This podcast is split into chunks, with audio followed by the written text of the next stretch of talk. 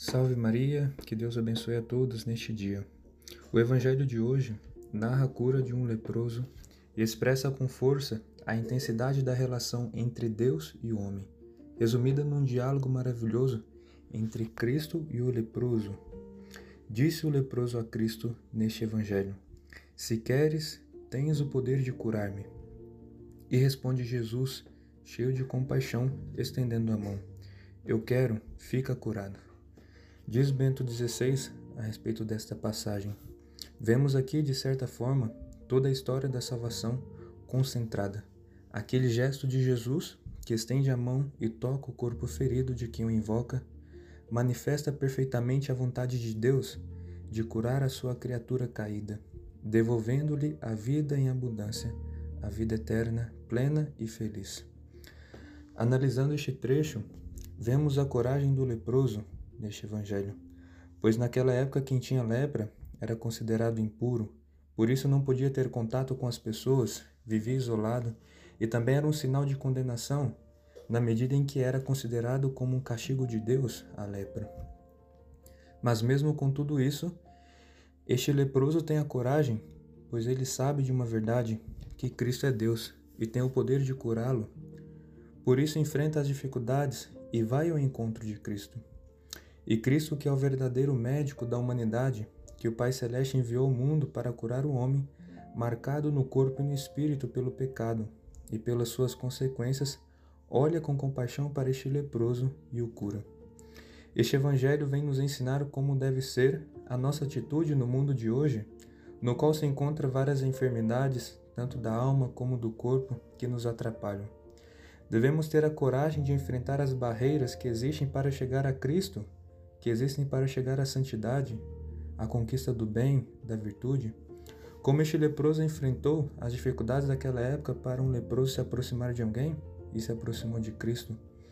Como este leproso devemos ter um forte desejo de sermos curados de nossas enfermidades, tantas que existem no mundo de hoje, a depressão, ansiedade, câncer, tantas outras, mas de modo especial, a pior enfermidade que podemos ter a enfermidade da alma, o pecado, de modo especial o pecado mortal, pois nos impede de ter um contato com Deus, nos tira a graça, nos faz perder a vida eterna, nos, nos tira este grande presente.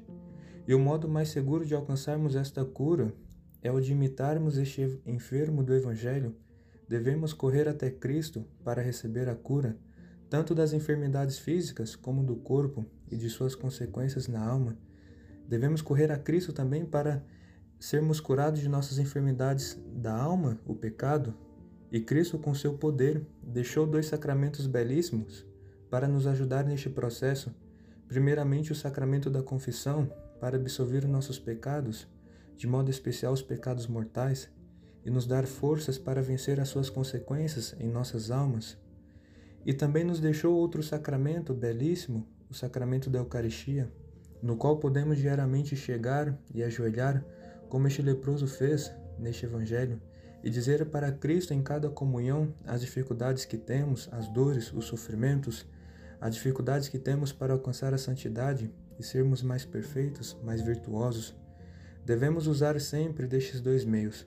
De modo especial, devemos buscar cada, cada dia mais, ficar mais tempo com Jesus na Eucaristia, em cada comunhão, em cada visita ao Santíssimo, apresentar a Jesus Eucarístico nossas dificuldades, de modo especial, pedir ajuda. Como este leproso pediu no Evangelho, diante da Eucaristia devemos pedir ajuda a Cristo para crescer na santidade, para crescer em amor a Jesus e ao próximo, para crescer no bem e na caridade. Peçamos hoje a Nossa Senhora a graça de buscarmos os meios eficazes para vencermos nossas enfermidades, mas de modo especial o pecado e suas consequências, para assim cada dia mais sermos melhores, mais perfeitos, mais santos e mais virtuosos, para assim agradarmos mais a Cristo e ao nosso próximo.